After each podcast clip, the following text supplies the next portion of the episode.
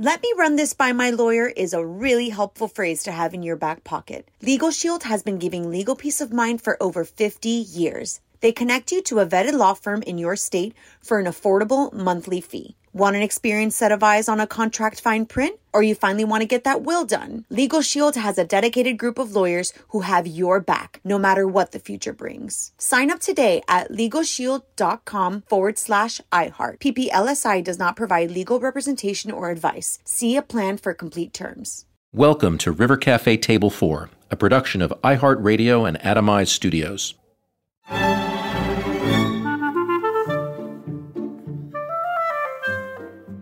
My favorite line in this conversation is when Austin Butler refers to his and my relationship as family. Austin arrived here from filming Baz Luhrmann's movie Elvis, playing Elvis himself.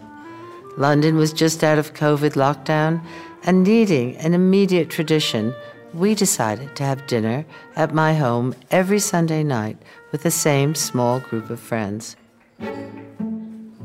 Austin would turn up early and cook with me. And this is what we did every Sunday for 39 weeks. Austin is a brilliant actor, a beautiful singer, a poet, and a true friend. And Austin is my family.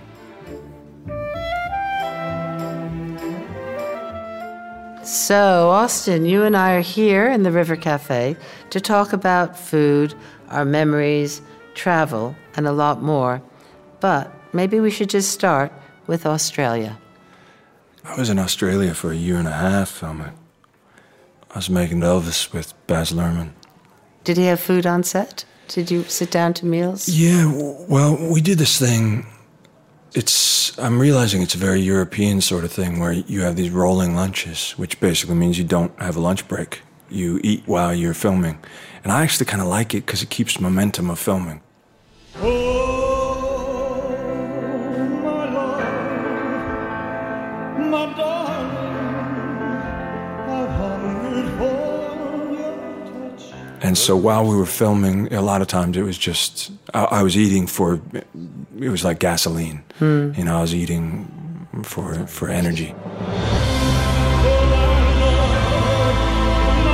I just gotta be making the most of this thing while I can. And then when we wrapped, Baz and I were at his house, and there was a small group of us, and it was the night that we wrapped. It was the first time that he and I both sort of were able to go, we did it. You know, we've been working on this I've been attached for about 2.5 years at that point, maybe 3 years. He'd been doing this for longer, 5 or 8 years or something. And we danced until the sun came up. The two of you. Yeah, well, we had a little group there, but we just put on vinyl records and we just danced and we ate oysters and we just lived life. It was like this feeling of letting our hair down and then the sun started to come up and Baz looked out, and he lived across the street from the sea, and he said, "Should we go swim in the ocean right now?" And this is the night that we wrapped the film. And so we were like, yeah, let's do it. So we ran across the street, and we jumped in the ocean. And it's like 5 a.m. now, and we swam in the ocean. And so the sun's rising, and I was going to not go that night as well. And I said, "Baz, I can't believe I was going to go to sleep tonight." And he started singing Nessa Dorma to me. And he goes, "No sleep tonight, no sleep tonight." And he starts singing this opera. And I hadn't really heard that song. And he was telling me the story of the opera. And then he said, "I'll play it for you when we get back to the shore." And he went back to the shore. And I kind of took a second for myself in the ocean where it was just me. And I just watched the sunrise. And I sort of processed all that we had done. And you don't know the final outcome of a film. You hope that you did everything you possibly could, and you gave every bit of your soul, but you don't know how it's going to be received. But at that moment, I just kind of processed all that we had, the work that we had done, and the joy and the love that we'd put into it.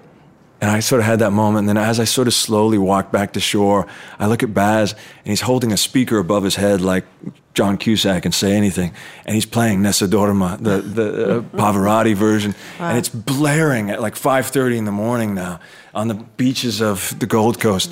It was so magical and cinematic. And then we made breakfast. What was that? We looked in the refrigerator and we thought, okay, what can we make? Because he and I both had been working so hard, and there's this thing about filming where there's so many responsibilities that other people end up almost treating you like you're a child in many areas. They walk you to the bathroom. You know, if I say I'm going to go to the trailer, they walk me there to make sure I don't get lost. They treat you like you can't do anything, and they bring you your food, and so you're very spoiled in many ways. But there's something so relieving about that moment when you're finally able to do something for yourself. And so he and I, that was our moment. We opened the refrigerator and we saw that, okay, we got eggs, we got asparagus, we got some spinach there, we got some tomatoes, we got some Parmesan cheese. What can we do? And so we kind of just made this breakfast, and there's this loaf of bread, and so we cut off bits of this bread and we toasted it and just made this delicious meal. And that's one of the most glorious memories of my life, was like after we finished this thing that was so terrifying and daunting, and that we gave it everything we could, and then we just sat there, and as the morning sun sort of laid down on us, and ate that breakfast, and it was so glorious. It's about memory, isn't it? It's about the time. And what about Tarantino? Oh, was he interested in food? Yeah. Does he like food? I remember one night we were doing night shoots, and it was about 3 a.m. He had this amazing crepe maker come and make crepes. And we were eating these amazing crepes, and he said, Austin, you know, my thing is, I want to give everybody such a good experience on this job that their next job sucks. And it was such a wonderful thing. So every night there would be some new food thing that he would organize. So you just had this thing to look forward to. And the other thing that he did was, after every 100 rolls of film, which, believe it or not, this was the first time I had shot anything on film, because everything since I grew up was on digital, essentially, with every person that I worked with. And so that was really special, just hearing the sound of the film going through the camera when you're sitting in the car. But every 100 rolls of film, he'd throw a party, and it would have a theme. So he'd have, you know, Grappa would come out, and so everybody, and they'd be singing these songs, or margaritas would come out, and he'd have a mariachi band, so every 100 rolls, whether it be 10 a.m. or, you know, 3 a.m, it was something to look forward to. I think that does actually give people a kind of commitment to the person you're working for. Yeah. If you know that they're taking care of, you know, they're thinking about you, they're recognizing that you're working hard and that you want to give them something back. It means a lot, doesn't it? Yeah. When you lived by yourself, you once told me that you chose a house in Los Angeles because it had a pizza oven. Oh, that was great. What was that like? Yeah. There's this beautiful house that had belonged to Gary Oldman before, and he had built a pizza oven. And I became obsessed with learning how to make the perfect fire in this pizza oven, the specific type of wood and exactly how to lay it. And I got one of those laser temperature gauges so I could make it 1,000 degrees, and learned how to make the pizza sauce and the dough and everything. And it was actually Christmas that I made the most pizzas, I think. And the first couple kind of came out rough, and then I started to get really into the zone of it. And it was amazing to me how fast you could cook a pizza. Yeah, in that heat. In that heat, 30 seconds or 45 seconds, you could cook a whole pizza.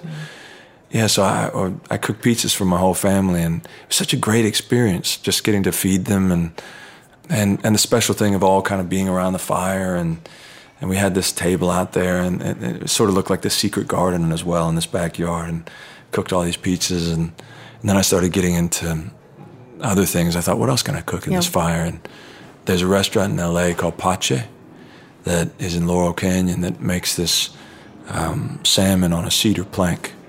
And so I thought, I want to learn how to make that. And so I ended up getting these cedar planks and soaking them in water and putting the salmon on top and seasoning it and sticking it in the wood fire. Did you put it in the wood oven? It came out so incredibly. This is something solitary. When I talked to Michael Caine, he said that he loved to write a book, he liked to garden, and he liked to cook, because doing a movie, you are surrounded by hundreds of people. You're surrounded, whatever you're doing, you just described being walked to the bathroom or trying to find your trail. There's always someone around. And then he chose 3 solitary things that you can do on your own. Yeah. And so it sounds like maybe that cooking was something that you could do without. Absolutely. A crew, it makes you feel self-sufficient. Yeah. And also giving back to the people that you want to feed. Absolutely. It becomes my love language in a way. I cook so much for the people around me. I'll look into their eyes when they're eating it and try to see if they love it as much as they say they do. And I'll try to figure out ways of making it better. And it sounds, the way you're talking about it, like a performance. Yeah. You know, do you think there are parallels between acting or performing or singing and cooking, looking into people's eyes and seeing how they are responding to your performance? Absolutely.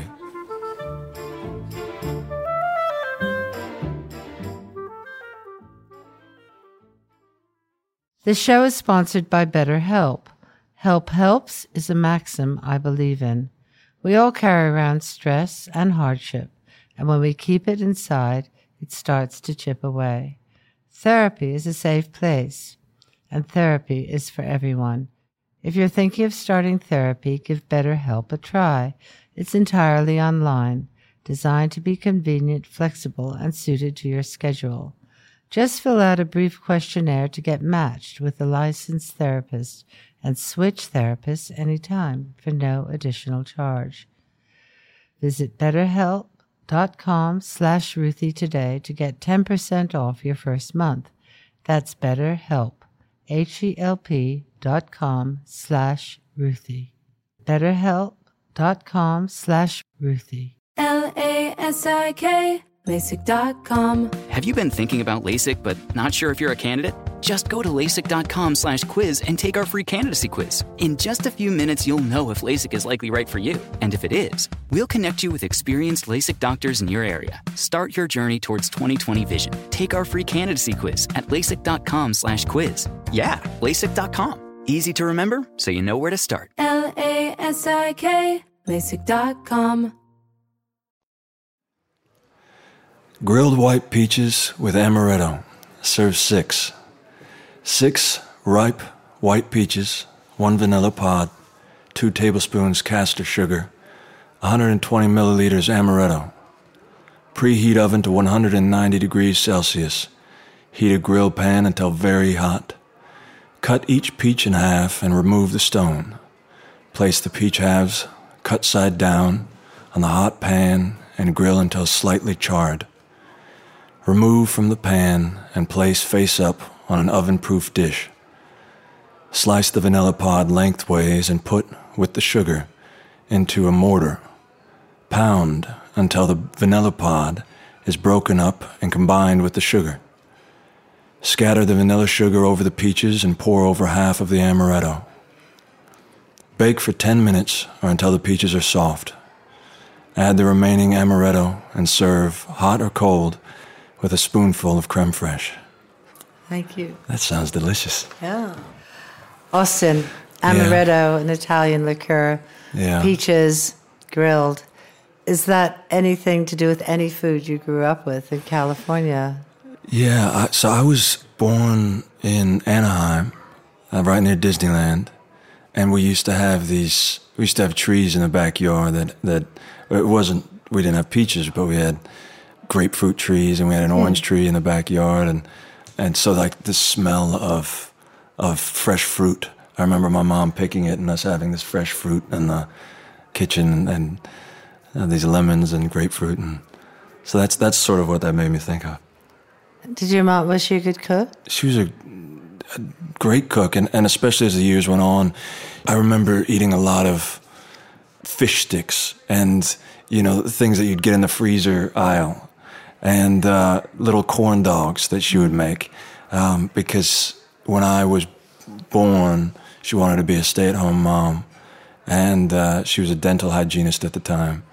And then she ended up starting daycare out of the house, and so she would watch the children of the mothers who taught at the school right around the corner. That I eventually went to elementary school there, and so we always had little children in the house. And so she had to make these meals that were really quick and easy. So as a kid, I just remember eating those and tuna fish sandwiches and peanut butter and jelly sandwiches. And so nothing really gourmet at all. And then as the years went on, she became vegetarian, and then she became vegan, and then she got really into making special things with portobello mushrooms and bell peppers stuffed with couscous or things like that. So she got a little bit more into it later on. But when I was growing up, it wasn't extremely healthy in the house. It was kind of efficient meals. And but she's probably working so hard. She was working so much, and there was 12 kids in the house sometimes, and all different ages. And when I was when I started going to elementary school, we lived around the corner from that same school, and I would walk home every lunch, and she'd have a peanut butter and jelly sandwich waiting for me, and we'd watch this home decorating show called Surprise by Design. Okay. And then we'd come up with things that we were going to do around the house, and so we'd lay a brick path in the backyard, or plant little flowers or that sort of thing. We'd get inspired by this show. And I just remember how excited I was to walk home every day and just eat this sandwich that she made for me, and how special that was. That's a beautiful memory, isn't it? Of your mother making something for you and going home for lunch. Yeah. You know, that's. Would you have dinner as well? Would you all sit down to dinner, or was that more? Well, my parents divorced when I was 7. Mm-hmm. And a lot of my memories go back to that time, because it was when sort of the stability of family split up. And my dad moved into this person that he worked with. He moved into their garage, and they had sort of a converted garage, and we had a tiny little miniature fridge, and that was where we kept all our groceries. And we had air mattresses that we slept on, and we'd put them down at night, and then we'd put them up, and we'd put down a table during the day. And so it was this one room that was our entire house. And it was just this old garage, and there was a treadmill in the corner that was their old treadmill, and we would make food there, and so we shared their kitchen, but other than that, we had sort of just this one room. And I started cooking as a kid, because with my dad he had work, and so he would say, "Hey, I'll pay you $2 if you cook dinner tonight." And so it was a way that I could stock up money as a kid, was cooking dinner. And there was like 3 staple things maybe, and one of the main ones that I remember is burritos. We'd make Denison's chili bean burritos, which is this can of beans with some sour cream and cheese. And I haven't eaten one of those in years, but we used to eat that every night. And then a special occasion would be getting a $5 pizza from down the road or something like that. So that was like the idea of a fancy meal, was ordering a pizza out when I was a kid. Which I think then years later, coming to a place like your restaurant here, or going to French Laundry for the first time or something like that, was so, I felt so out of my element in a way when I first started going to really nice restaurants, because, you know, $5 sounded like a lot for a meal when I was a kid. Would you do the shopping, or would he order out? We'd usually go to Costco when I was a kid. Yeah. And we'd get food in bulk and then and make meals out of that. And then at a certain point, I think when I moved out when I was 17, and I started wanting to learn how to make food and wanting to know how flavors fit together. And I started making some money, and so I started trying restaurants in LA, and then I worked in New York for the first time, and that was really eye-opening, because getting to try great little Italian restaurants. And I remember going to Roberta's for the first time, which is this restaurant in Brooklyn that a friend of mine who owned all these restaurants in LA, he said, "This is the restaurant that made me want to open a restaurant." And so going to Roberta's and trying their, and it feels a lot like here, where you feel like you're home. You know, you enter, and I realize I have a lot of instability in my life. There hasn't been a lot of continuity in many areas of my life since I was young, just because I travel a lot, and even the nature of doing a film or a TV show, you sort of make a family of the entire crew, and then it splits up. And through therapy, I sort of realized that I was almost like reliving my childhood of my parents getting divorced for many years of making a family, and then it splits up, and you make a family, and it splits up. And so I'd seek out ways of having stability and consistency. And most of that for me while on location, whether I was in Vancouver or New Zealand or Australia or here in London or wherever I was, I would find restaurants that became my second home. Mm-hmm. And I'd get to the point where I'd go there every day, and mm-hmm. the staff then knew me, and I knew mm-hmm. them, and suddenly it felt like there was this thing that was separate from my work that felt like home. Yeah. Even if I've woken up with anxiety, or if I feel sad, or I feel overwhelmed, I go to a restaurant. And I think what you've created here is so beautiful, because I feel it here as well. I'll come here with a book, and you know, and I get to see you, and I get to read, and I know the people who work here, and that goes even deeper, because you and I have a family relationship beyond that. I think I always say that in an irregular world, we do need regular things. Yeah. And I think even if we have, you know, your life, you know, the way you describe it is very moving and very honest and a revelation of who you are. But I think that even if you have a consistency and you have those foundations and you have that life, it's still, we seek out, you know, you talk to people about the Sunday lunch, people going home for Sunday lunch, or Friday night supper, or Christmas, the Christmas lunch has to be the same every year. And so food does mean that, doesn't it? It gives you a sense of stability. And I always wanted a restaurant to feel like home. You know, that is a place. I'm always amazed that people will come to a restaurant even if they've had a really bad day, you know, or something bad has happened. Sometimes we need it on those days the most. Yeah, that you come. This morning I could hardly leave the house. I just felt anxious for some reason. Yeah. And then I just said, you know, I just got to get to the cafe. Yeah. And once you get there, then suddenly there's life around you, and it sort of buzzes, and you feel humanity wash over you, and things that are happening outside of your own experience that are, and then you eat delicious food, and that really helps.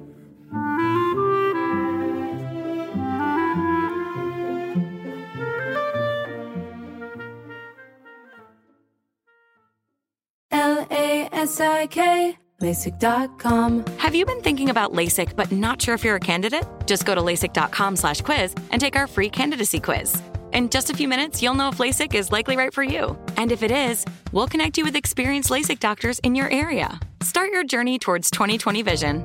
Take our free candidacy quiz at LASIK.com/quiz. Yeah, LASIK.com. Easy to remember, so you know where to start. LASIK, LASIK.com. This is Neil Strauss, host of the Tenderfoot TV True Crime Podcast, To Live and Die in L.A. I'm here to tell you about the new podcast I've been undercover investigating for the last year and a half. It's called To Die For. Here's a clip. All these girls were sent out into the world, and they were told, try to meet important men, try to attach yourself to important men. The voice you're hearing is a Russian model agent telling me about spies sent out to seduce men with political power. The war in Ukraine is also being fought by all these girls that are all over important cities. For the first time, a military-trained seduction spy reveals how the Russian government turns sex and love into a deadly weapon. If you want to kill your target, it's easy. You just seduce him, take him somewhere, start having sex, and then he's very vulnerable, so you can kill him easily. To Die For is available now. Listen for free on the iHeartRadio app, Apple Podcasts, or wherever you get your podcasts.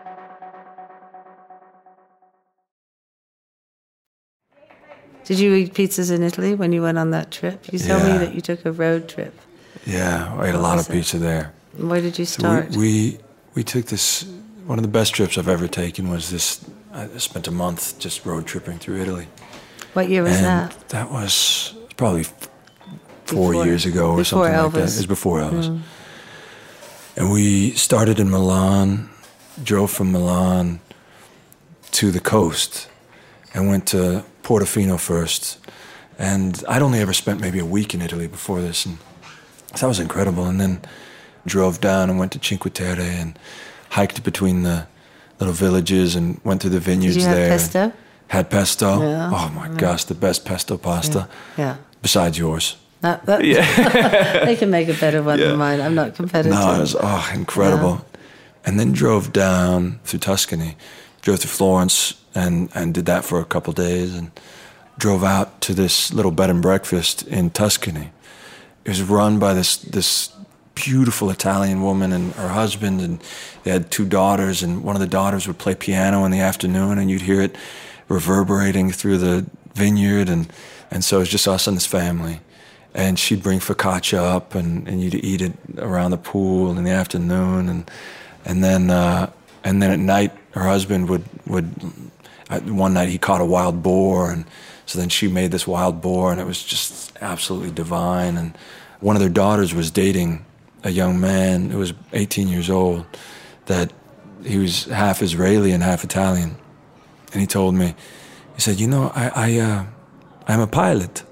And I said, oh, you're a pilot. That's fantastic. And he said, you know, I can fly you if you want me to. And I said, wow, that would be cool. But I thought, I'm not trusting our lives in this 18-year-old kid's hands, you know. And then the next night, his mom came to dinner. She was in the Israeli Air Force. And she said, you know, he's actually a very good pilot. And I said, you know what? You only live once. I mean, where could we go? And he said, you know, I can fly you to Elba. It's where, and I thought, well, that's where Napoleon was exiled, and you could go to that little island, and that would be really cool. And I said, you know what? Let's do it. I'll pay for gas. I'll pay for the plane, whatever we need. And so we end up getting in the car, and he couldn't drive a car. But he could fly a plane. And so I drive us all. It's me and my girlfriend at the time, and him and his girlfriend, and we drive up to Florence, and we end up getting to the little like separate private area of the airport, and we go through security, and then he ends up going to a little garage and by hand pulling out a little 4-seater Cessna. Oh, so you picture this skinny little Italian. Oh my gosh! He pulls this thing out by hand. I'm thinking, oh my God, what are we doing here? It felt like riding in a go-kart or something. And we get into the plane and go through all the pre-flight checks, and then we take off. And then I can't hear him at all. It's static in the headphones. And I see panic over his face. And we're in the air now, and we're flying. And I'm thinking, he's the only person that can land this plane. And there's panic on his face. And I can't hear him, and it's static. And then I realized that he just couldn't figure out how to switch a certain switch. And so we couldn't hear each other. And once he figured that out, then peace came upon the airplane. And then he told me, you know, it's a very dangerous landing place in Elba because you have to fly in this zigzag shape. And so that's then I'm going, oh God, we're trusting this 18-year-old. And we end up zigzagging through the mountains of Elba and landing. And we got there safely, thankfully. Clearly. And then clearly. And then we ate pasta with him and his girlfriend that day for lunch, and they flew back. And we stayed and rode around on Vespas and ate pasta at all these different beaches on Elba, and went to the vineyards that Napoleon used to go to. And then he came back 3 days later and picked us up on the plane, and we flew back to Florence. And it was magic. So the adventure of travel, the adventure of eating. It's like over dinner you create these adventures, you know. Yeah. The culture of a country is so taken through its food. And very often, we meet somebody who comes back from a country, and we don't ask what museum they went to, or what gallery they saw, or what church. Well, we do, but this also tells you so much by them saying, as you've just described, the food that they ate and the culture of the dinners, or the shooting a boar, or catching a fish, or it's as exciting as getting on a plane. Crazily, I might say, by somebody you don't know. It's all about curiosity and exploring and opening ourselves up. And so if we think about, we've talked about food as memory, the food that you've had on sets and traveling and working, and the food that connects us all, I suppose. It connects our memories, it connects each other. Is a sense of excitement, but it's also a sense of comfort. What would be the food you would probably go to for comfort? I've been away from home for a long time, and as well as the fact that my mother's no longer here. She passed away when I was 23, and I almost hadn't put it into conscious thought, but I often will, after a big week, or if I'm feeling really overwhelmed, I'll make a peanut butter and jelly sandwich, and that becomes my thing. I made one the other day, and it's just that comforting sensation. So that that's one of my go-to comfort foods for sure. I'll see you for cards on Sunday night. I'll see you for my cards. Dice partner. Yeah. I'll see you then. Austin. Thank you.